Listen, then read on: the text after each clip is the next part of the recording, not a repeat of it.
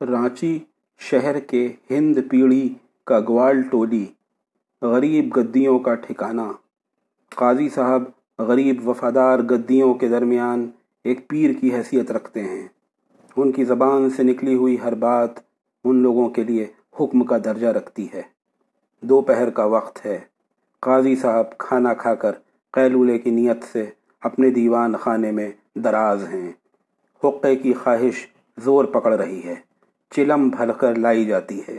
لیکن آگ تو سلگی نہیں، فوراً ایک کارندہ دوڑا جاتا ہے اور ایک خوبصورت بارہ چودہ سال کے نوجوان جو یقیناً گورا رہا ہوگا، لیکن چہرے کا رنگ دھوپ میں جل کر سانولا ہو گیا ہے، کو بلایا جاتا ہے۔ کیونکہ وہ ایک اچھا فٹ بالر ہے اور کافی تیز دوڑتا ہے۔ اس کے ہاتھ میں چلم تھمایا جاتا ہے اور ارشاد ہوتا ہے، چلم لے کر تیز تیز پورے محلے میں دوڑو۔ خبردار، جو ایک بار بھی منہ سے پھونکا۔ یہ اس نوجوان کا پہلا تجربہ نہیں ہے۔ وہ بڑے احترام سے چلم اپنے ہاتھ میں یوں لیتا ہے جیسے وہ کوئی آسمانی صحیفہ ہو۔ پھر پورے محلے میں ہوا کے خلاف تیز تیز دوڑتا ہے۔ اور جب انگارے دہک جاتے ہیں، تو وہ ہانپتا کانپتا قاضی صاحب کے سامنے حاضر ہو کر بغیر پوچھے اپنی صفائی پیش کرتا ہے۔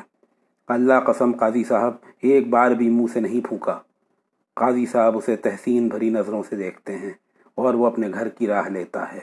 چلم سلگانے کا یہ نایاب طریقہ کسی بادشاہ کے یہاں بھی نہیں پایا گیا۔ چلم کی آگ تو ٹھنڈی ہو گئی، لیکن لاشعوری طور پر وہ سارے دہکتے انگارے اس نوجوان کے سینے میں آج بھی دفن ہیں۔ شاید سینے کی اس دھک دھک نے اس سے شیر کہلوا لیا۔ سینے میں بھر لی آگ پٹھنڈک نہ کم ہوئی۔ سینے میں بھر لی آگ پٹھنڈک نہ کم ہوئی۔ ہے شوق نامراد، جہنم کہاں ہے؟ چل۔ اردو لٹریچر ریڈیو میں آپ سن رہے تھے مشتاق احمد نوری صاحب کے ایک مضمون کا شروعاتی حصہ، جو جھارکھنڈ کے شاعر صدیق مجیبی پر لکھا گیا تھا۔ اردو لٹریچر ریڈیو کا مقصد کتابیں اور مضامین سے مختصر حصے کو پڑھ کر آپ کے سامنے پیش کرنا ہے، تاکہ قاری کو کتاب اور ادب یعنی لٹریچر سے دلچسپی پیدا ہو۔ فی الحال، شمس الرحمٰن الوی کو اجازت دیجیے خدا حافظ۔